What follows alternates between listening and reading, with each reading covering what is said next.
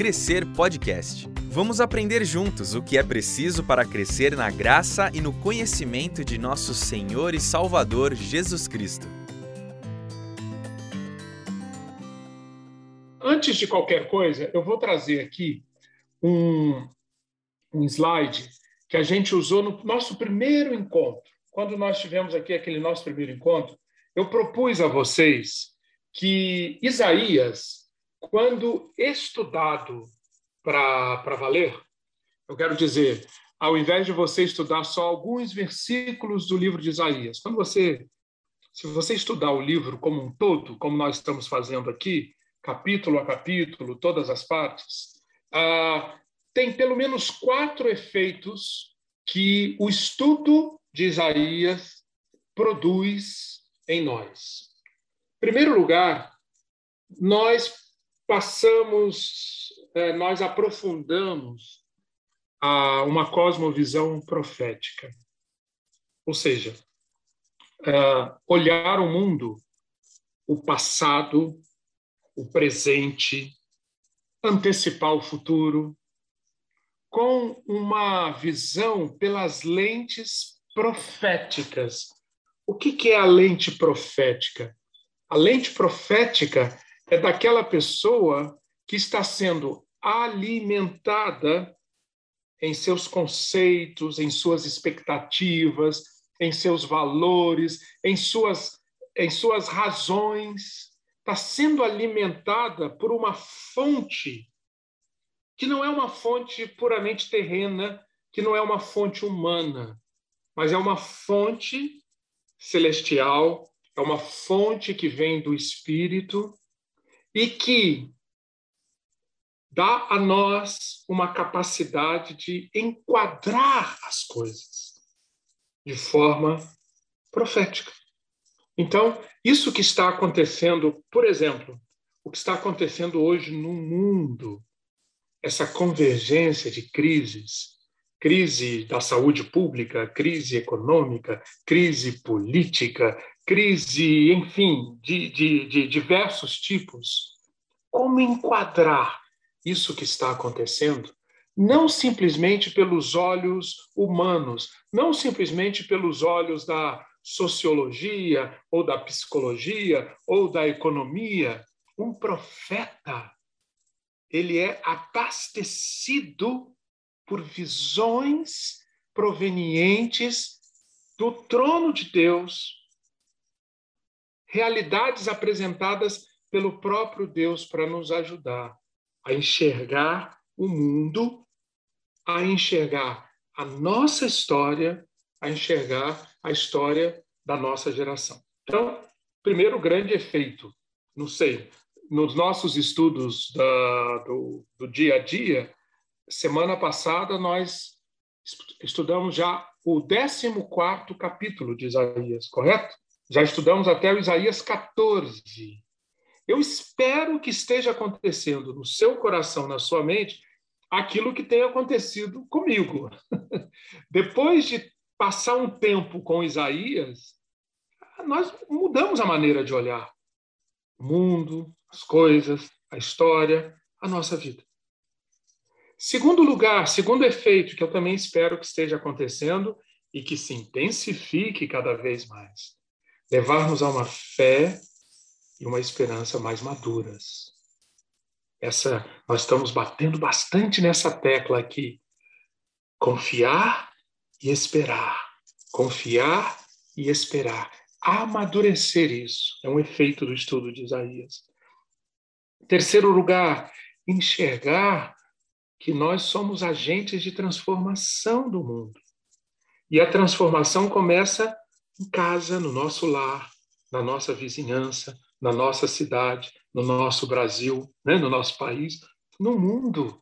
O profeta, como temos acompanhado na vida de Isaías e veremos em outros episódios, um profeta é aquele que, uma vez que tenha a visão de Deus, ele vai se colocar como servo, como já estudamos no capítulo 6, para transformar o mundo, naquilo que Deus, que Deus prevê da, da participação, da nossa participação. Qual a parte que nós temos na transformação do mundo? E, finalmente, um outro efeito fundamental, e eu espero que isso esteja acontecendo com você, assim como está acontecendo comigo. Estudar Isaías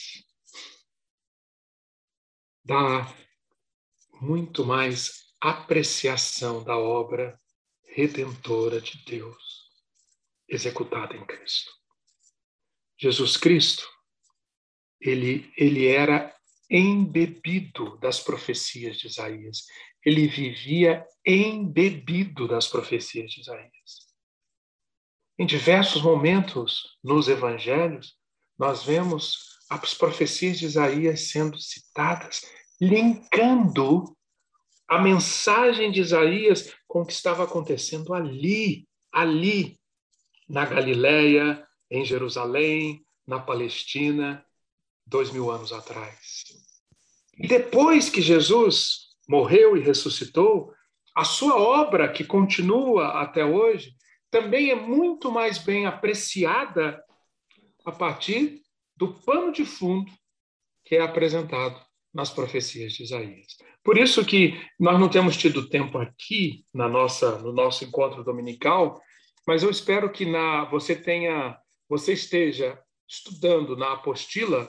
Eu criei nas nossas na nossa apostila uma sessão chamada Isaías e o Novo Testamento. Repararam? Isaías e o Novo Testamento. Cada capítulo de Isaías e, e já enviei até o capítulo 14. Isso. Desde o capítulo 1 até o capítulo 14, tem uma sessão em cada apostila, Isaías e o Novo Testamento. Justamente porque, por, porque temos essa constatação. Isaías é chamado por muitos como o quinto evangelho. É bonito esse nome, não é? Eu gosto desse título. O quinto evangelho. Tamanha, tamanha a ligação da mensagem de Isaías com aquilo que viria a acontecer na primeira vinda de Cristo e com aquilo que acontecerá na segunda vinda de Cristo. Isaías fala muito, né? Lança aí o farol alto para ajudar-nos a enxergar o, a segunda vinda de Cristo. Você já deve ter reparado que uma das expressões prediletas do profeta é naquele dia. Reparou isso? Repare só. Naquele dia, naquele dia, naquele dia.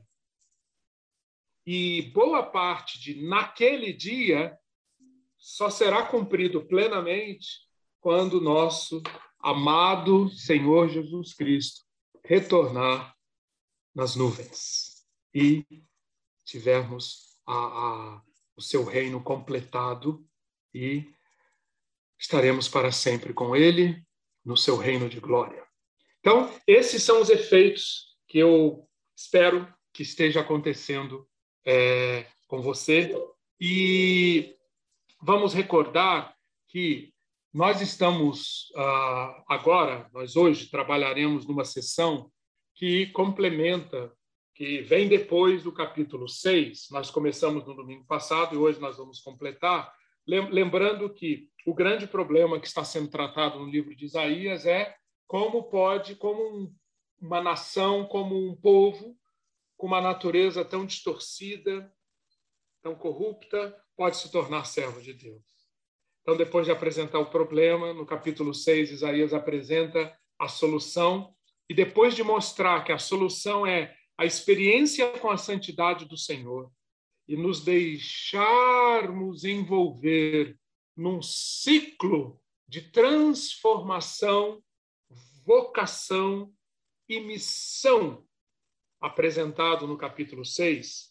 Depois disso, o desafio é como sustentar essa transformação, esse, esse contato com a santidade esse, essa, essa experiência da vocação e da missão, como sustentar isso no dia a dia? Isaías diz: a palavra-chave é confiar, confiar, confiar. Confiança é a base para a vida do servo. Confiança. Se Israel se tornar a nação serva, por meio da qual Deus escolheu se manifestar ao mundo. Então, a verdade mais básica que ela deve aprender, atenção, a verdade mais básica, mais fundamental que Israel precisa aprender é que Deus é confiável, enquanto as outras nações não são. Se você substituir Israel e nação por você colocar aqui o seu nome, colocar aqui a sua vida, isso essa essa frase se aplica completamente a você. Se queremos viver como servos, servos que Deus escolheu para que através de nós ele se manifeste ao mundo, então a verdade mais básica que nós precisamos aprender, que eu preciso aprender no meu dia a dia, que você precisa aprender, a verdade mais básica é: Deus é digno de confiança. Enquanto qualquer outra coisa, inclusive os impérios da época, não são confiáveis. E essa, em essência, é a tarefa de Isaías nesses capítulos de 1 a 39 que nós estamos estudando. É, é construir essa, esse, essa, esse, esse aprendizado, essa convicção.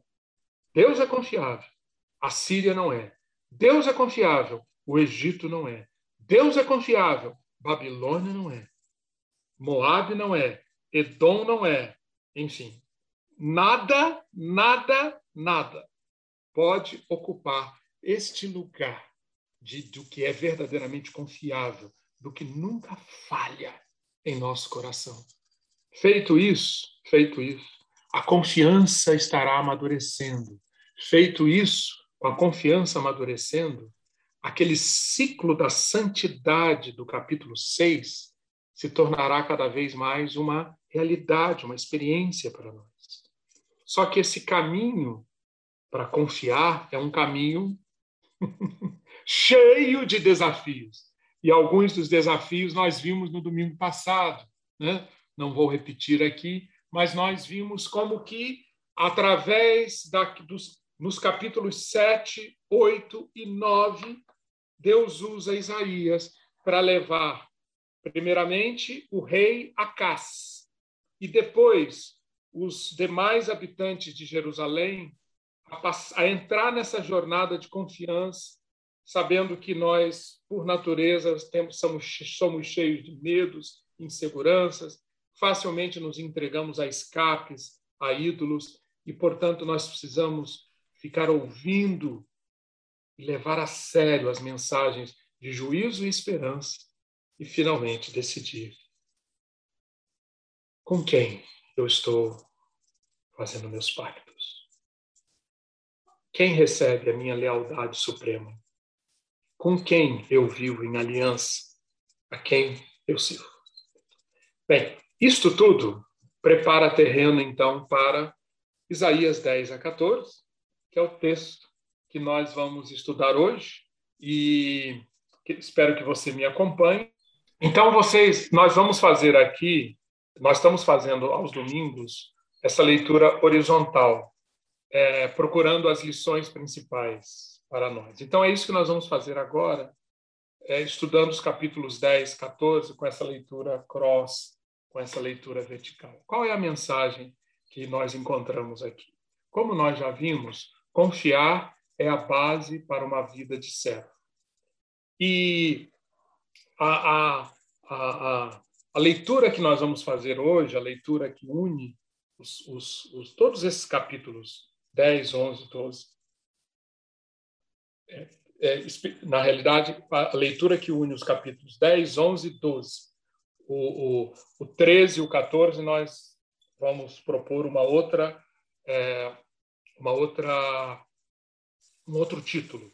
Mas nos capítulos 10, 11 e 12, qual é a mensagem que nós encontramos aqui? A mensagem pode ser encontrada se nós lembrarmos que Logo depois do capítulo 6, acontece aquela cena de Isaías procurando Acás e dizendo para Acás que não tenha medo, para ele não ter medo, para que ele não se apavore.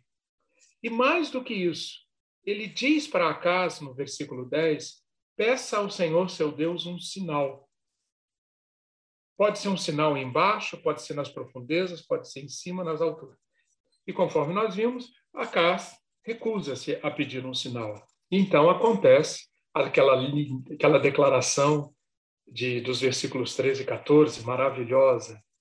Agora escute, ó casa de Davi.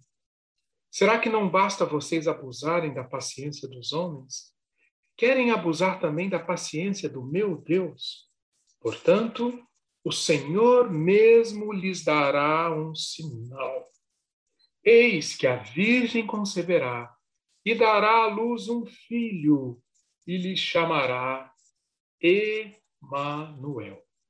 A minha proposta, então, é que nós encontramos aqui, a partir do capítulo 7 e até o capítulo 12, que nós vamos estudar, uma, um, um, uma série de mensagens ligadas a um tema. Que tema é esse? O tema contido nesse nome que é que será dado àquele que nascerá da virgem. Qual é o nome?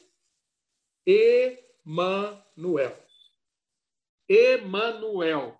Deus conosco. Para mostrar para vocês como tem de fato uma ligação aqui nesse trecho, uma ligação em torno da, da, do conceito de Emanuel, Deus conosco, eu quero pedir a você que leia, eu não vou colocar aqui na tela agora, só lá para frente, mas leia o último versículo do capítulo 12. Último capítulo, perdão, versículo 6 do capítulo 12. Leia agora e veja se você consegue descobrir Emanuel aqui nesse versículo 6 do capítulo 12. Vamos lá? Conseguiu enxergar Emanuel aqui? Leiam, a minha proposição é que do capítulo 7 ao capítulo 12 nós temos um bloco que gira em torno desse versículo 14 do capítulo 7. A Virgem conceberá, dará à luz um filho e lhe chamará Emanuel. Então, Deus conosco, Deus conosco é o elemento que aglutina a mensagem que está nesse, nesse bloco do capítulo 7 ao capítulo 12. Para comprovar isso, eu espero que você tenha encontrado que o, esse bloco termina no capítulo 12 com a seguinte frase: Notou? Grande é o santo de Israel, onde? No meio de vocês. Grande é o santo de Israel no meio de vocês. Concordam que isso é Emmanuel? Concordam que isso é Deus conosco? Então, de A a Z, nós temos esse elemento fundamental da revelação de Deus, que a nossa confiança, que como nós já vimos é a base de tudo, confiança. A nossa confiança precisa estar ancorada precisa estar estabelecida, antes de mais nada, no que eu vou chamar aqui de fator Emanuel. o fator Emanuel. A base de tudo é a compreensão de que Deus está conosco. Deus está conosco. Confiar que Deus está conosco. Em outras palavras, significa que eu faço parte do reino de Deus, que eu ingressei, eu faço parte do reino de Deus. Essa essa confiança, independentemente do que acontece no dia a dia, da circunstância, você vai passar na sua vida por primaveras, verões, outonos e invernos. Você vai passar. Todos nós passamos. independentemente se, se nesse momento é um verão ou um inverno na sua vida, o fator Emanuel chama você para confiança. Você pode confiar. Deus conosco. E essa confiança é a base que prepara a vida de servo, a atitude de servo. E, em última instância, a todo instante na nossa vida, nós estaremos diante dessa questão.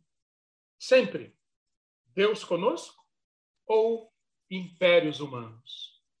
Yahvé, o Deus da aliança, Yahvé, o eu sou o que sou, ou. E aí você pode colocar o que você quiser nessa, nessa, nessa, nessa nesse balão azul claro aí.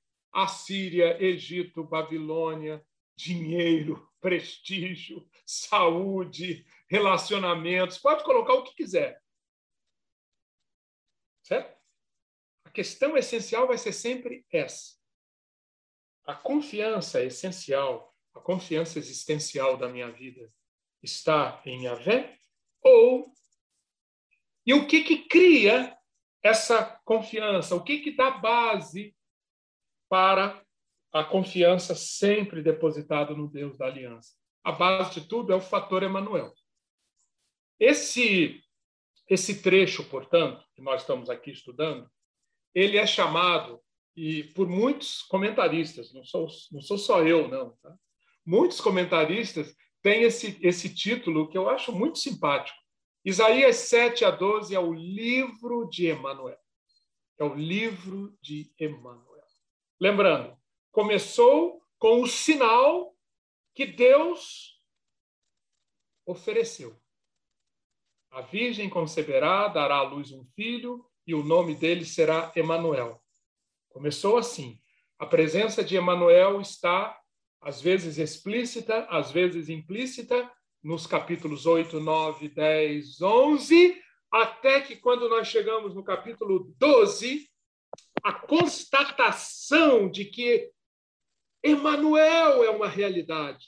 A constatação de que Deus conosco é a base, é o fundamento da realidade a qual nós aderimos, na qual nós existimos. Emanuel, Deus conosco, essa é a realidade. A constatação disso transborda em quê? Só poderia terminar como? Louvor louvor, ação de graças, adoração, que são os dois cânticos do capítulo 12. Entendido? Esse é o é a maneira de enxergar como que esses capítulos se articulam. E é muito importante nós lembrarmos, levarmos em conta.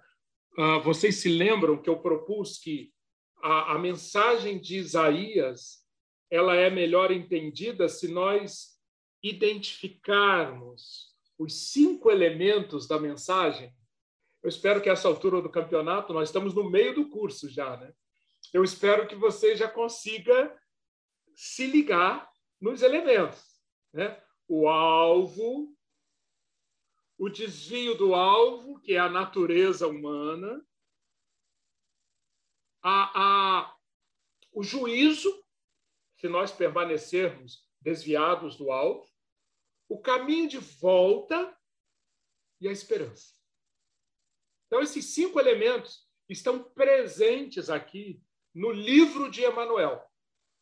E eu quero começar explicando pelos dois elementos que eu acredito que são ah, os mais destacados aqui para nós é, na nossa caminhada, nessa, no, no nosso curso. Os elementos que a gente precisa mais destacar nesse momento. Ou seja, o fator Emanuel é um desafio para nossa fé, é um desafio contínuo para nossa fé.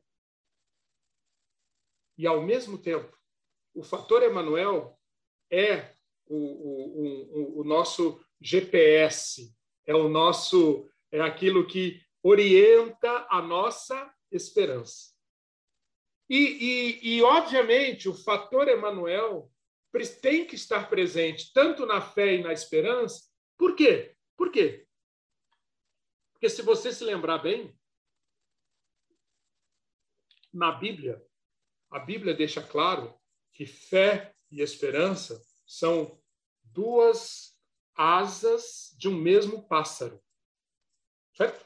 Um pássaro para voar, ele depende das duas asas, não é? Nenhum pássaro consegue voar com uma asa só. As duas asas da nossa relação com Deus, com o mundo de Deus, as duas asas que nos farão voar no mundo do fator Emanuel, quais são? Primeira asa, confiar, fé. Segunda asa, esperança. E se você observar bem, o Hebreus capítulo 11, versículo 1, ele mostra de uma maneira teologicamente brilhante aquilo que está implícito nas Escrituras em outras passagens. Lembra-se de Hebreus 11, 1? Como que une fé e esperança, dizendo como que uma, uma alimenta a outra. Ora, a fé é a certeza de coisas que se esperam. É a convicção de fatos que se não veem. Observa aqui como que fé, confiar e esperança estão juntos. Eu espero ou seja, eu alimento o tanque das minhas expectativas o tempo todo com o fator Emanuel. Eu alimento o tanque das minhas expectativas com o fator Emanuel. As minhas expectativas me lançam para frente, me colocam para o futuro. Ora, mas eu não vivo no futuro. Eu vivo no presente. Quem é que faz a ponte entre esse futuro alimentado pelas expectativas, pela esperança proveniente da palavra de Deus e o meu presente. Quem faz essa ponte é a confiança, é a fé. Por isso que o fator Emanuel nos desafia, desafia os dois lados. Resumo, gente, para nós começarmos a, a, a estudar os diversos trechos. Isaías aqui nessa porção do capítulo 7 ao capítulo 12, está tratando da seguinte questão: Como um povo pecador e corrupto pode se tornar servo de Deus? Resposta: quando aprende a confiar. A essência dessa confiança é qual? É a promessa de Isaías 7,14. Deus promete estar conosco. Essa promessa ela é, é a mesma promessa dita em outras palavras na belíssima frase. Amo essa frase, não é não? Você nós, nós amamos essa frase. O Senhor habitará em Sião. Que coisa magnífica. Que lindo. O Senhor habitará em Sião. Essa nota toca na sinfonia do livro de Isaías o tempo todo. O Senhor habitará em Sião. O Senhor habitará em Sião.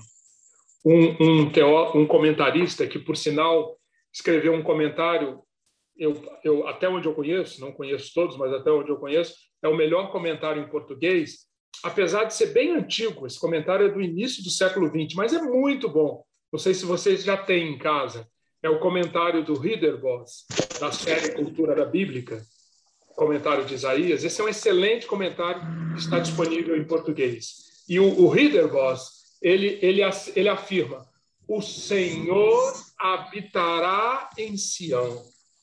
É o conteúdo verdadeiro e essencial de toda esta profecia. Se você observar bem, essa realidade, Deus conosco, ela está presente na Bíblia de A a Z. Ela é esse, esse, essa realidade. Qual é o dom? Qual é a aspiração? Qual é o presente maior que um ser humano poderia aspirar e experimentar? A presença do próprio Deus eterno, do Deus que é santo, santo, santo, do Deus que é transcendente, do Deus que é completo em todos os seus atributos. A presença desse Deus conosco. Não existe nada mais valorizado nas Escrituras do que isso.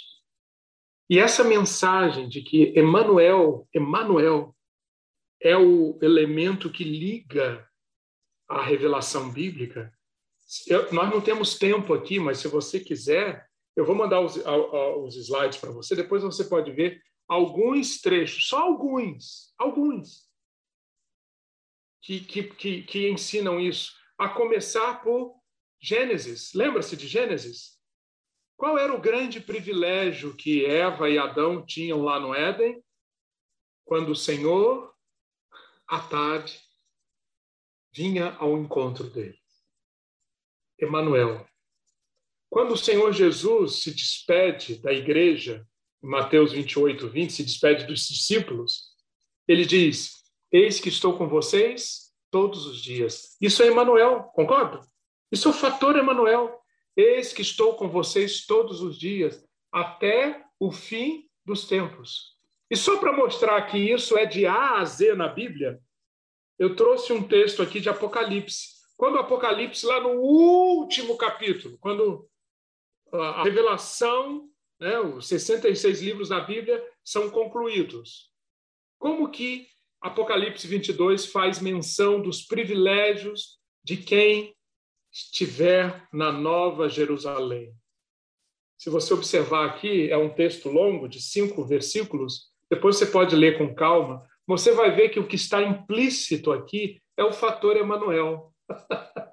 é a presença de Deus é Deus conosco. É Deus conosco. Nova Jerusalém é Deus conosco. Novos céus e nova terra é Deus conosco. E Deus conosco dispensa qualquer instrumento, qualquer acessório. Não precisará mais de luz, de lamparina nem mesmo da luz do sol. Por quê? Porque a experiência de Emanuel será tamanha, será de tal intensidade que esse Deus conosco será o tudo, será o suficiente para tudo. E note que na Nova Jerusalém, Isaías 6, você consegue ver aqui um, uma, uma ressonância de Isaías 6 aqui? O trono de Deus e do Cordeiro, com acesso a isso, contemplando a face dele, na testa gravado o nome dele. Concorda que tudo aqui tem ligação com os elementos de Isaías 6? E seus servos, servo, servo, servo, seus servos o adorarão e reinarão para sempre. Servos e reis, e reis, servos e reis, servos e reis. Mas eu tenho que me conter aqui. Eu, eu espero que fique o estímulo para você olhar as escrituras, identificando esse fator Emanuel presente é, em toda a revelação bíblica, e você verá que isso não é só um, um, um detalhe de Isaías 7,14. Não.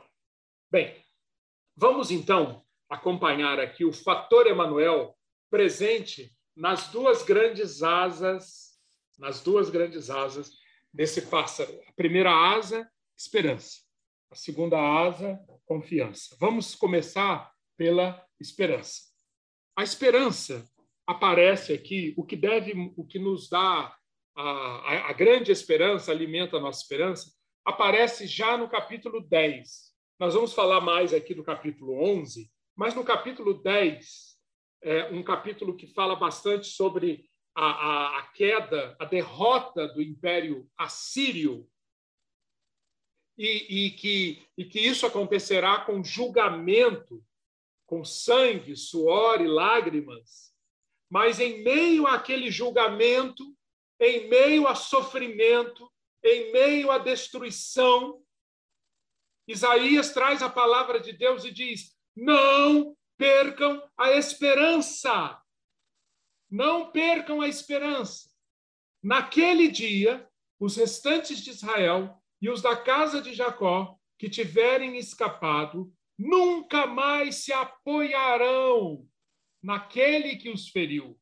Essa palavra apoiarão é uma palavra muito forte no hebraico, no hebraico está muito ligada ao conceito de fé, de confiança, em quem você se estriba, em quem você se apoia. Isaías visualiza um dia em que a casa de Jacó, os restantes de Israel, se apoiarão unicamente no Senhor, o grande santo de Israel. E quando parecer que Israel e os descendentes de Davi tiverem desaparecido, quando parecer que eles estiverem derrotados para sempre, um resto voltará. Um resto voltará. Sim, um resto de Jacó voltará para o Deus forte. Por isso, o soberano, o Senhor dos exércitos diz: Povo meu que vive em Sião, não tenha medo dos assírios, quando eles o espancam com uma vara e erguem contra você um bastão, como fez o Egito. Muito em breve, o meu furor passará e a minha ira se voltará para a destruição deles. Isso é extremamente profundo. Deus usou os assírios para disciplinar Jerusalém. Deus usou os assírios primeiro para destruir Samaria.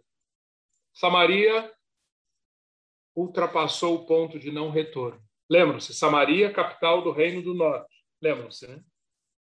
Ali, Samaria, 722 a.C., ultrapassou o ponto de não retorno.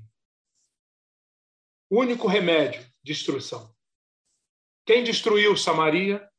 Os assírios. 15 anos depois, menos do que isso, 10 anos depois, eles ficaram animados e quiseram destruir Jerusalém também.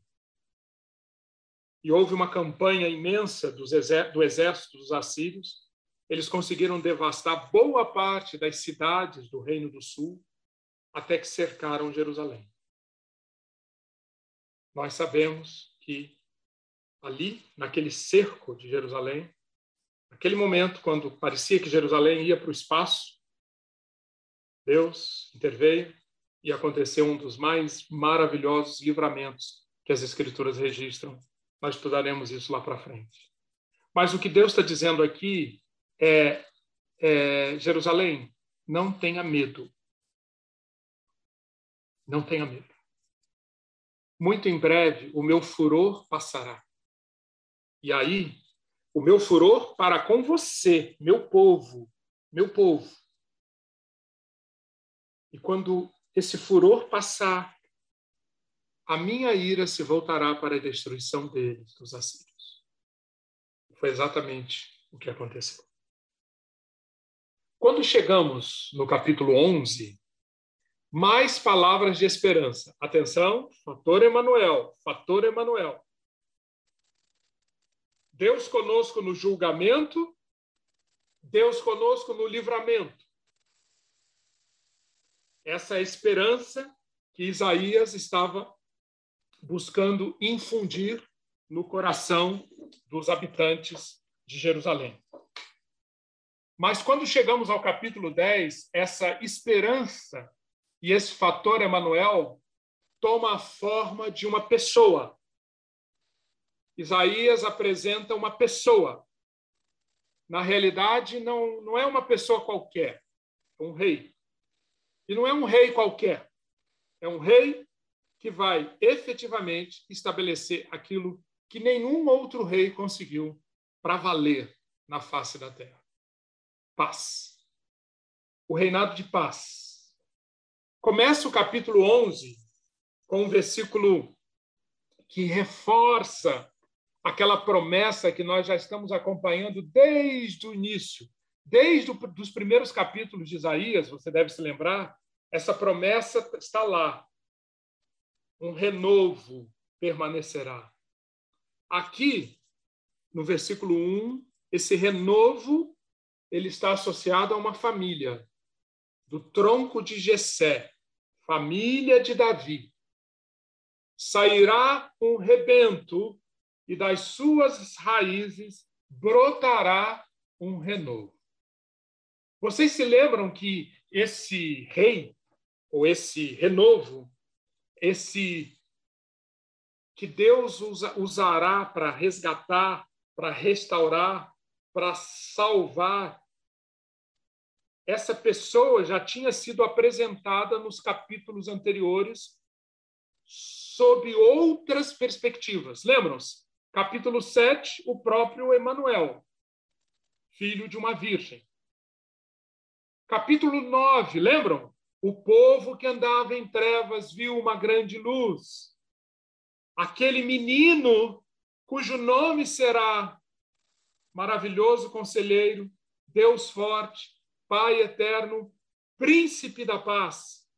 Então, esse, esse rei, esse rei que está surgindo aqui no capítulo 11, já foi apresentado de outras maneiras, mas agora ele surge em todo o seu esplendor. E é muito interessante que esse rei é apresentado aqui no capítulo 11 servindo. Esse rei, se você acompanhar, e nós vamos ver pelo menos rapidamente, descrições desse reinado, descrições desse rei, você verá como a ênfase dele está em servir. É um rei para servir. É um rei para apoiar. É um rei para ajudar. É um rei para salvar. Isaías nos mostra três aspectos desse reinado. Primeiro aspecto, quais são as capacitações desse que nós sabemos é o Messias. Esse rei do, de Isaías 11 é o Messias. Quais são as capacitações? Quais as capacidades que ele vai ter para promover toda essa paz? Tudo isso que o capítulo mostra que ele promoverá. Primeira característica: repousará sobre ele o Espírito do Senhor. Segunda, o espírito de sabedoria e de entendimento espírito de conselho, espírito de fortaleza, espírito de conhecimento e de temor do Senhor. Na, na, na linguagem do Antigo Testamento, e de certa forma no Novo também, quando Deus está querendo chamar a atenção para algo que nenhum, nenhuma força humana, nenhuma capacidade humana pode produzir, as Escrituras usam essa expressão: repousará sobre ele o Espírito do Senhor. Justamente para chamar a atenção para esse fato, que a fonte daquele poder que estará em ação é o ruá, é o sopro. Ruá é a palavra hebraica para espírito. É o pneuma lá no Novo Testamento. É o espírito do próprio Yahvé, do próprio Senhor, essa é a fonte de poder. E essa fonte de poder capacitará esse rei, capacitará esse Messias com dons extraordinários. Em primeiro lugar, dons para perceber e discernir. Segundo lugar, dom para tomar decisões. Terceiro lugar, um dom especial para executar as decisões que foram tomadas. E, em quarto lugar, uma motivação extraordinária, fora do comum. Não sei se fica claras essas associações que eu estou fazendo aqui. Você concorda que um rei, para ser competente no exercício do seu reinado, ele precisa dessas características? Em primeiro lugar, um rei não pode ser uma pessoa que é facilmente enganável. Concordo. Um rei tem que ter uma capacidade de perceber as coisas e de discernir, separar o falso do verdadeiro, o joio do trigo, o certo do errado, tem que ter esse discernimento muito especial. Agora, não basta perceber e discernir. Tem que tomar decisões acertadas. E não basta tomar as decisões. Tem que ter o quê? Fortaleza. É isso que a palavra fortaleza, é isso que o nome do menino lá de Isaías 9, Deus forte, quer dizer. A fortaleza aponta para a capacidade de colocar em ação aquilo que é decidido, executar as decisões. E, finalmente, essa, esse rei é tão especial porque a, a, a motivação dele é uma motivação que não é não tem nada a ver com a motivação humana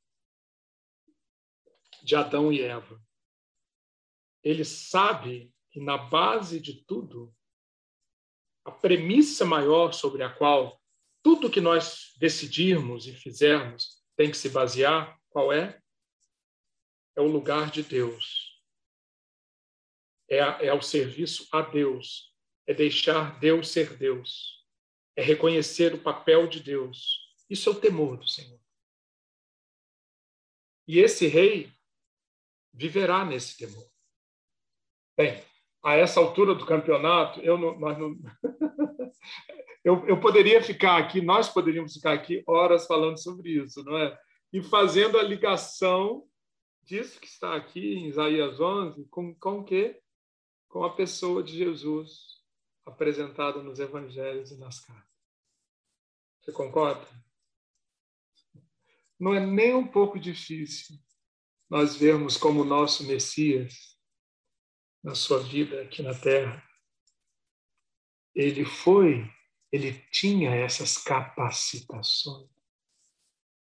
E graças a essas capacitações, ele pôde ser quem ele foi.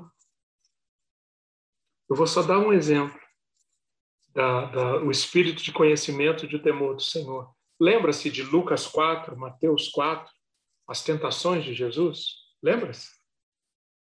Você concorda que ali Jesus foi tentado, entre outras coisas, para sair do temor do Senhor? Lembra-se disso? E o que, que Jesus fez? Não só de pão o homem viverá, mas de toda a palavra que sai da boca de Deus. Depois, Jesus tentado a, a, a, a, a se lançar da, e, e, verificar se, se, se, ele, se ele seria suportado por anjos, Jesus diz: Não tentarás ao Senhor. E finalmente, ao Senhor teu Deus adorarás e só a Ele darás culto. O que, que é isso? É o Messias cumprindo Isaías 11, 3. O espírito do, de conhecimento e de temor do Senhor. Mas não bastam só as capacitações. Se você observar bem, um outro aspecto aqui que Isaías 11 aponta, as ações do Messias. Vejam que descrição magnífica, gente. Julgará com justiça os pobres, decidirá com equidade a favor dos mansos da terra. Castigará a terra com a vara de sua boca. O cinto dele será a justiça, e a verdade será a faixa na cintura.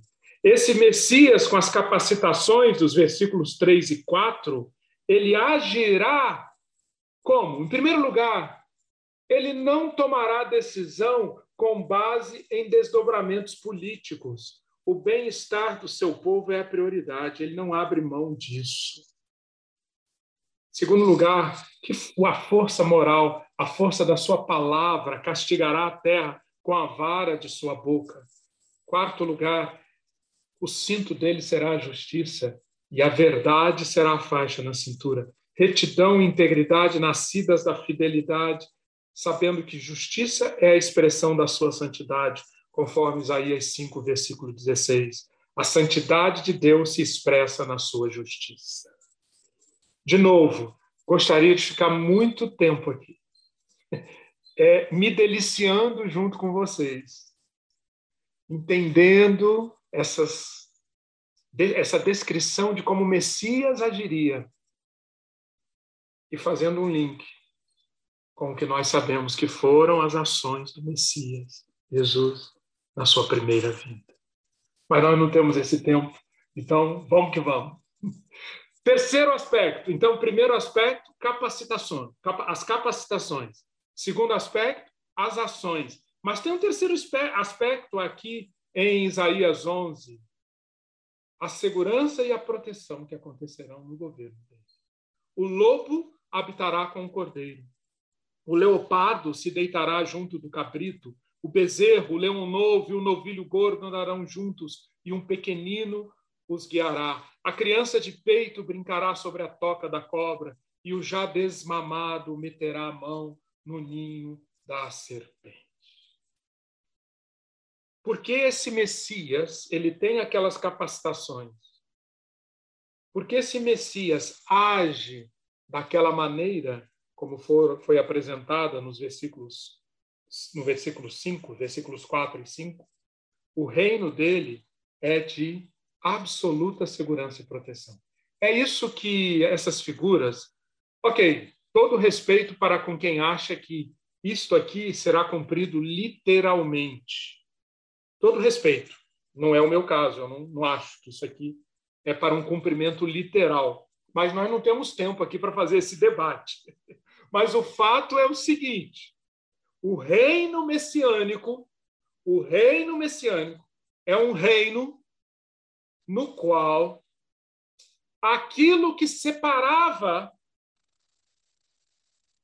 as pessoas e o restante da criação, aquilo que, que tornava lobo, leopardo, leão, agressivo e, por natureza, voltado para devorar cordeiro, cabrito, bezerro, e até aquilo que tornava a serpente venenosa, perigosa, capaz de matar um bebê, tudo isso acabará. Esses elementos serão superados, dando lugar a um ambiente de absoluta segurança e proteção. E se você observar bem, o que Isaías está demonstrando aqui, ou está mostrando, é chamando a atenção dos leitores para Gênesis 1 e 2 e o início do 3.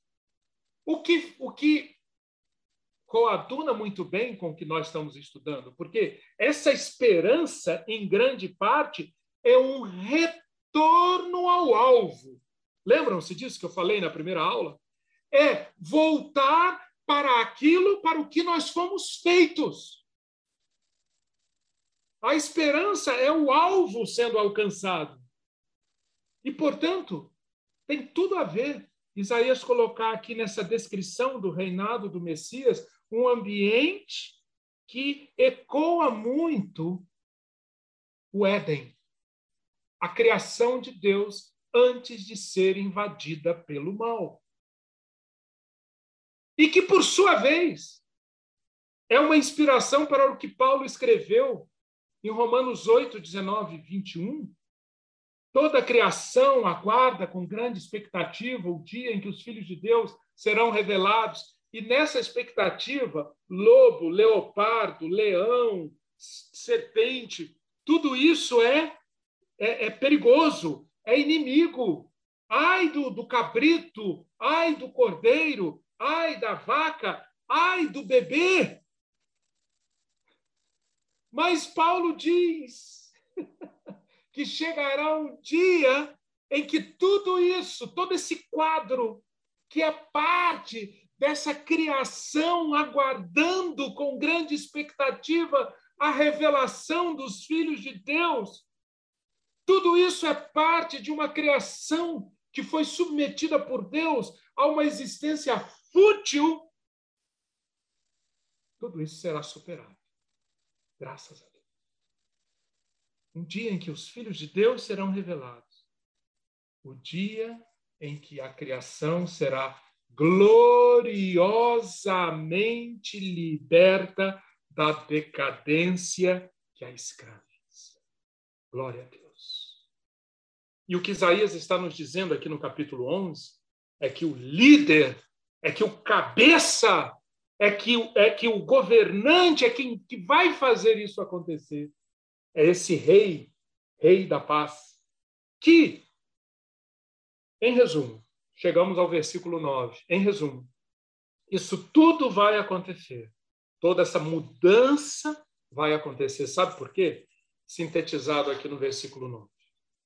Não se fará mal, nem dano algum, em todo o meu santo monte. Ah.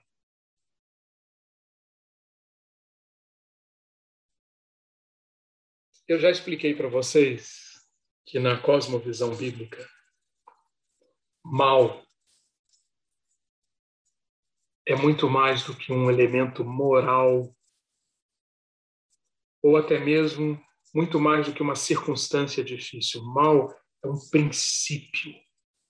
Mal é uma força que foi liberada a partir da queda e que está em atuação no mundo e que sempre está ligada a uma agenda de morte e de injustiça, e que está atuando de todas as formas. E o que Isaías visualiza aqui e quer nos encher de esperança quanto a isso é que um dia esse mal, a palavra hebraica é ha, ha. Esse mal será 100% vencido. E Deus, e Isaías diz que a começar pelo Santo Monte. Já falamos sobre isso aqui também. O que é o Santo Monte? Na visão que Isaías passa, Santo Monte é Sião, é o monte onde estava o templo, a habitação de Deus. Era o lugar por excelência do Deus conosco. Isaías maravilhosamente mostra que quando esse mal for completamente extirpado, o que, que vai acontecer? O Deus conosco deixará de ser uma realidade só do Santo Monte. O Deus conosco, o Emanuel, se espalhará por toda a terra. Alguém já viu um mar sem água. Um mar que a água não cobre não é mar. Então é essa a metáfora que Isaías tem. As águas cobrindo o mar. Assim será o Emanuel. Através de quê? Do conhecimento do Senhor. O conhecimento será o grande instrumento e, ao mesmo tempo, a grande evidência de que Deus é conosco. E é isto que garante que a paz, o shalom completo, verdadeiro, todo fruto, todo produto do mal do Ra será extirpado e só Deus conosco será experimentado. É, sugestão: procure o link, a ligação entre essa declaração de Isaías e Gênesis 3, quando declara, quando mostra a queda do homem. Por como que a queda aconteceu? o homem a, quis usar o, atenção, conhecimento, a mesma palavra que está aqui, hein? O conhecimento do bem e do mal para ser como Deus. Lembra-se? Conhecimento do bem, Tov, e do mal, Hará. Só que esse conhecimento do bem e do mal foi, era parte de uma agenda de infidelidade, de traição, de tentar ser como Deus. Ora, Isaías vem aqui e nos diz que a vitória sobre o mal e, consequentemente, o bem, o Tov, espalhado sobre toda a terra, acontecerá quando o conhecimento. Ah, então o problema de Gênesis 3 não era o conhecimento. Não, não era. Conhecimento não é problema. Você está, você está me acompanhando? A questão, a queda, foi ser atraído por uma proposta de tentar ser como Deus, traindo, sendo infiel a Deus, e o conhecimento seria um instrumento para isso. E por isso era um conhecimento do bem e do mal. Bem, agora, Isaías 11, 9 diz: vai chegar um dia em que acabou. Game over. Acabou, viu, serpente? Acabou, viu, dragão? Acabou, viu, demônios? Acabou, viu, principados e potestades? Acabou! Acabou! O Ra não terá lugar ali. E eu já estou aqui completamente ultrapassado de horário, eu estou aqui empolgado falando, não poderia estar. Bem, vamos lá. É, alimente-se dessa esperança. O reinado de paz, o mal será extirpado pela raiz. O que esse Messias vem promover é isso. E a glória de Israel Naquele dia, versículos 10 e 11, a raiz de Jessé estará posta por estandarte. Essa glória será não só para o Israel étnico, não será será não somente para os descendentes físicos de Abraão. Essa glória será comunicada e as nações para outros povos, para outras nações. As nações recorrerão a ela e a glória será a sua morada. O Senhor vai estender a mão, resgatar o resto do seu povo, que está espalhado por diversas partes, e vai também chamar e trazer. Por quê? Porque a raiz de Jessé estará posta por estandarte, por bandeira para os povos. Os povos acorrerão a este a este chamado para salvação que o Messias trará. Deixa eu correr mais aqui. Esse levantamento do estandarte, versículos 12 a 14, significará a superação da inveja, a, própria divisão entre Reino do Norte e Reino do Sul. Está previsto aqui por Isaías que um dia terá fim. E o Senhor vai chamar, inclusive, aqueles que estão lá tão distantes quanto na Síria, no Eufrates. E Isaías usa uma figura linda, lindíssima de Deus, assim como fez com Josué no Jordão, fez através de Moisés no Mar Vermelho. Deus vai criar um caminho para o povo dele sair lá de onde está na Assíria. O Eufrates vai ser dividido em sete canais. Qualquer um vai poder passar de sandálias por ele. Será formado um caminho plano para o resto do seu povo.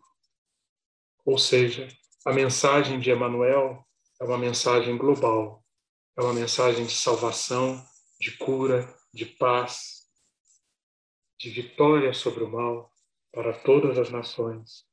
Capítulo 14 diz: Porque o Senhor se compadecerá de Jacó e voltará a escolher Israel, estabelecendo-os na sua própria terra. A eles se juntarão os estrangeiros e estes farão parte da casa de Jacó. Assim é sempre. Deus abrirá um caminho em que o poder humano não terá valor. Neste reconhecimento e dependência do gracioso poder de Deus, existe a esperança do mundo. O que não podemos fazer, Ele fará. Se vocês me derem a gentileza de mais cinco minutos, eu vou comentar, não tem tempo para explicar, mas eu vou comentar o fator Emanuel na outra asa do pássaro. Uma asa é esperança, a outra asa é confiança. E a confiança é ensinada aqui nesse, nesse livro do Emanuel, no capítulo 12, que, conforme eu expliquei para vocês, é um cântico, um cântico lindo. O grande tema aqui do capítulo 12 é confiar. Confiar.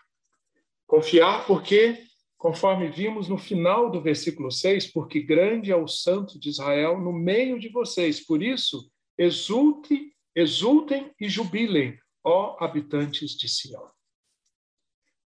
Exultem e jubilem, não somente porque Deus traz a salvação. Ele é a salvação. Vocês concordam que quando Isaías afirma ele é a salvação e se a salvação está disponível, está ao nosso alcance, portanto, Deus conosco. Deus conosco. Deus não entrega a salvação e se retira. Deus é a salvação. E se nós temos a salvação, nós devemos aqui mais uma vez, mais uma vez, Emanuel.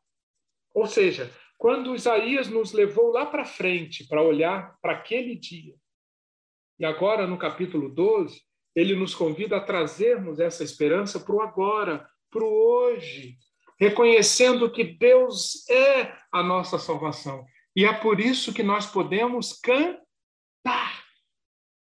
O cântico, o cântico, o louvor, a ação de graças é uma das grandes expressões da fé, da confiança.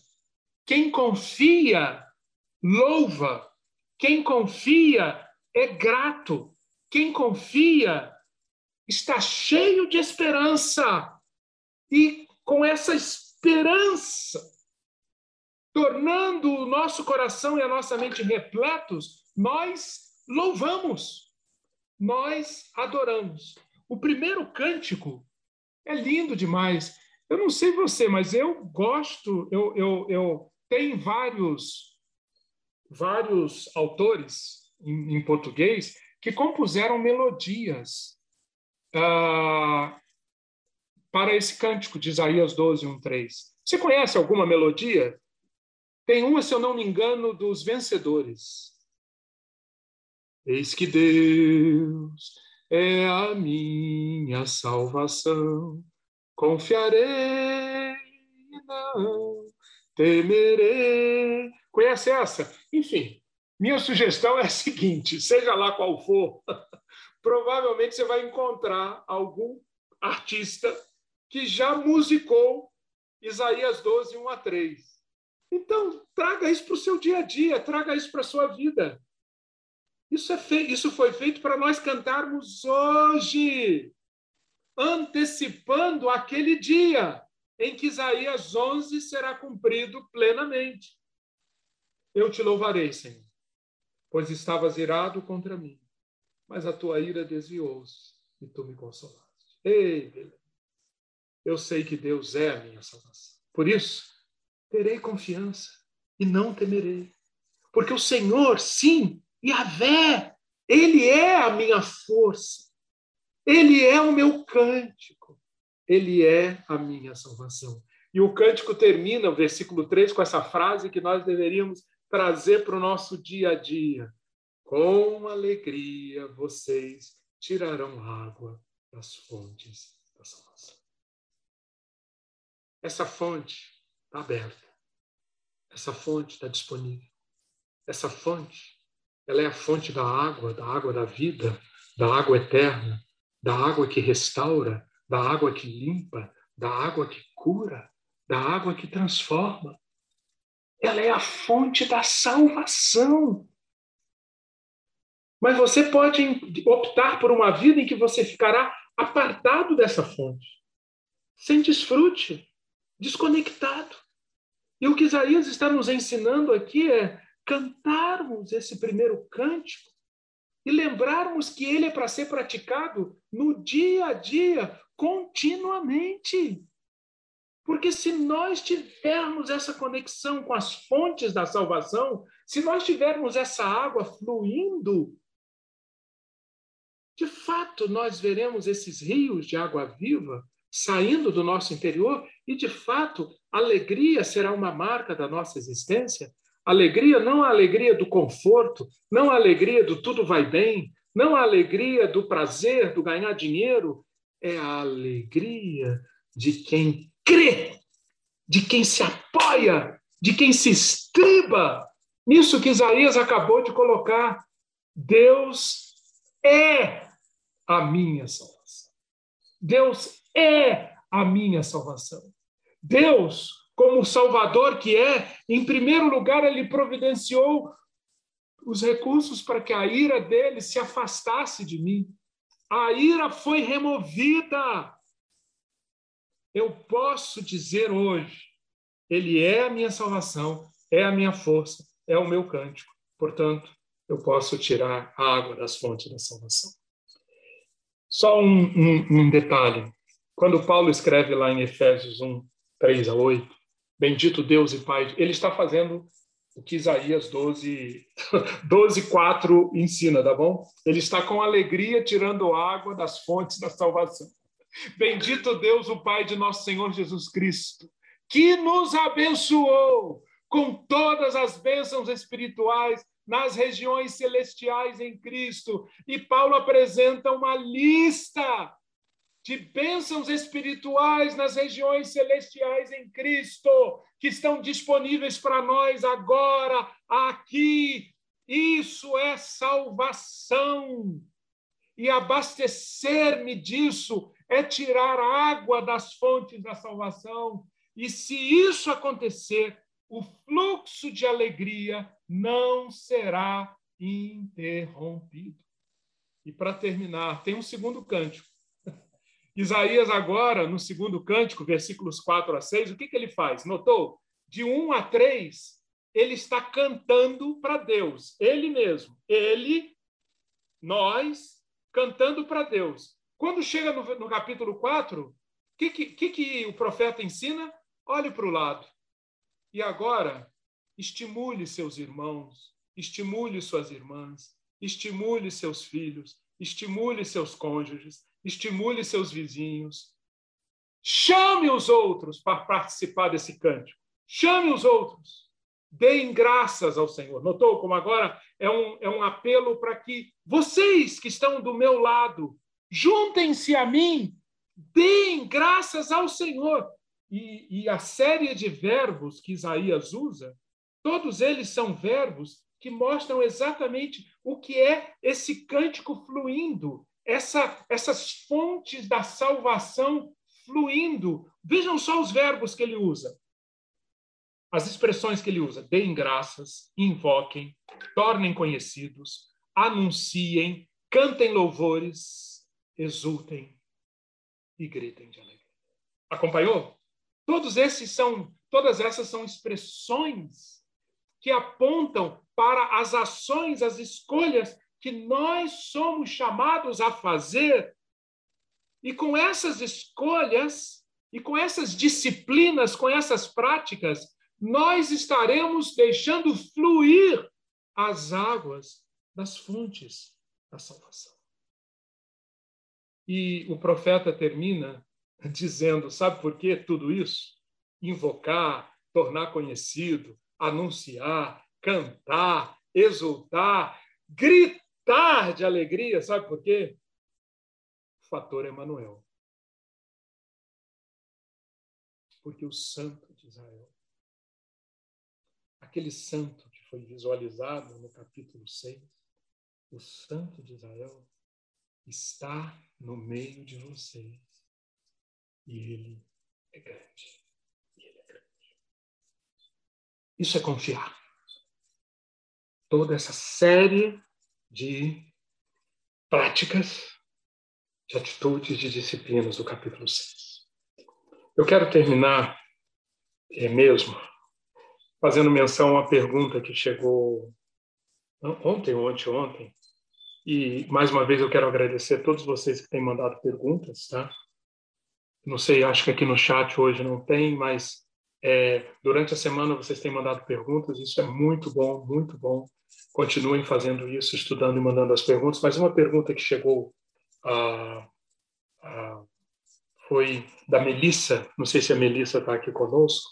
A Melissa disse o seguinte, que ela leu Isaías 11. Não sei se é isso, tá, Melissa? Eu vou ver, falar o que eu entendi. Leu Isaías 11 e ficou com a seguinte dúvida. Nós podemos, já agora, experimentarmos isso que está lá em Isaías 11. ou temos que aguardar o ingresso na Nova Jerusalém? Aquilo é só para a Nova Jerusalém ou é para agora? Melissa e todos vocês, eu quero dizer para vocês o seguinte: Isaías não soube, não foi dada a ele essa revelação. Que o plano maravilhoso de Deus foi trazer aquilo que Isaías 11 está dizendo, que é o reinado do Messias, em duas parcelas. Isaías não viu isso. Mas a partir da nova aliança, do Novo Testamento, isso ficou claro. Duas parcelas, duas etapas. E a primeira etapa, que é essa que já aconteceu, aconteceu com a primeira vinda de Cristo, a primeira etapa já é o cumprimento, sim, de Isaías 11, Melissa. Já é. Então, a resposta à sua pergunta é sim. Você se encher da esperança daquele dia, reconhecendo que aquele dia já foi inaugurado.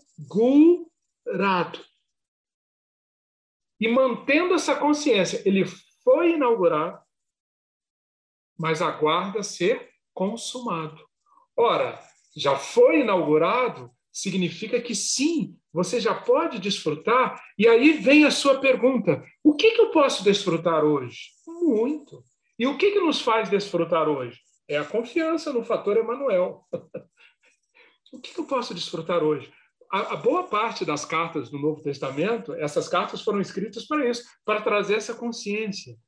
É, Hebreus diz que nós fomos abençoados e que os poderes do mundo vindouros já foram colocados à nossa disposição. Você me entende? Poderes do mundo vindouro já foram colocados à nossa disposição. Boa parte do que você experimenta hoje na relação com Deus você e a igreja, são poderes daquele mundo. São poderes escatológicos, são poderes do reino de Deus que aguardam uma consumação, mas que são perfeitamente antecipados e desfrutáveis hoje. Primeiro, eu, eu, eu não tenho tempo aqui, não quero falar muito, mas a começar por isso que a gente está fazendo aqui. A iluminação do Espírito Santo para tocar no seu coração, na sua mente, para você alcançar e entender a revelação dos desígnios profundos de Deus, querida, querido, isso é um dom escatológico. Isso é um dom do, do, do, da época do Messias. Sabedoria, entendimento, conhecimento, discernimento, percepção.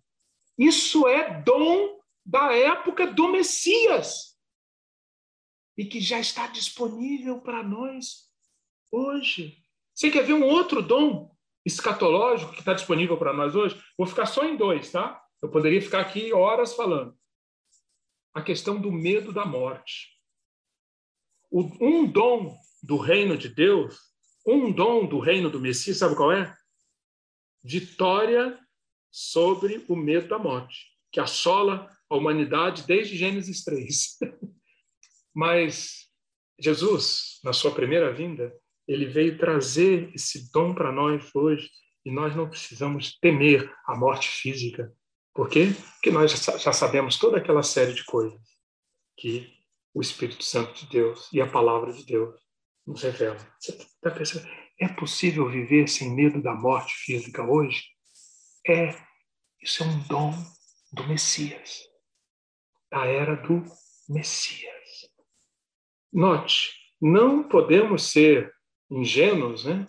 Nós precisamos sempre lembrar disso, que por mais completo que seja o desfrute, eu estou voltando aqui, por mais completo que seja o desfrute que a gente possa alcançar aqui, ele é sempre insuficiente, ele é sempre incompleto perto do que está por acontecer na Nova Jerusalém, quando Jesus voltar. Sabe por quê? Porque isso que está aqui não aconteceu o mal ainda está presente. O Ra, com a sua raiz, está presente. Mas, e essa é a mensagem de Jesus no Sermão do Monte. Lembram-se? O que, que Jesus disse? Por que Jesus falou para aqueles que estavam ouvindo: vocês são bem-aventurados? Sabe por quê? Porque em vocês esse mal pode ser superado agora, em vocês. O restante da criação vai ter que aguardar até o último momento. Vai ter que aguardar. A água, a floresta, a sociedade, as disputas políticas, as questões dos, dos vírus, as enfermidades, enfim, a escassez, a pobreza, tudo isso vai continuar agora. Porque o Ra está aqui. Está aqui. Mas chegará um dia em que todo tipo de mal será extirpado, vencido. Mas a boa nova, o Evangelho, os bem-aventurados são aqueles que já viram que isso que vai acontecer cosmicamente um dia já pode acontecer no nosso mundo interior. Por isso, somos bem-aventurados. Então, Melissa, eu não sei se eu respondi a sua pergunta. Se tiver mais, você me passa aqui depois. Tati, posso terminar? Pode. Já, já deveria ter terminado há 20 minutos. ah! Mas tá bom, eu, ok. Um dia, um dia isso vai acabar também, não vou, não vou ficar com essa aflição aqui. Um dia, um dia. É... Gente, vamos orar então. E eu, eu queria ter entrado hoje no capítulo 13, mas não deu tempo, era previsível. Mas uhum. ah, durante a semana é, e no domingo que vem, nós vamos estudar justamente a, a, o outro o, o desafio para confiar. Confiar no Deus conosco, no mundo que está poluído de impérios, de fontes de confiança, tais como a Síria, Babilônia, Moab, Edom e etc. E é isso que a gente vai estudar durante a semana e no domingo que vem, se Deus quiser.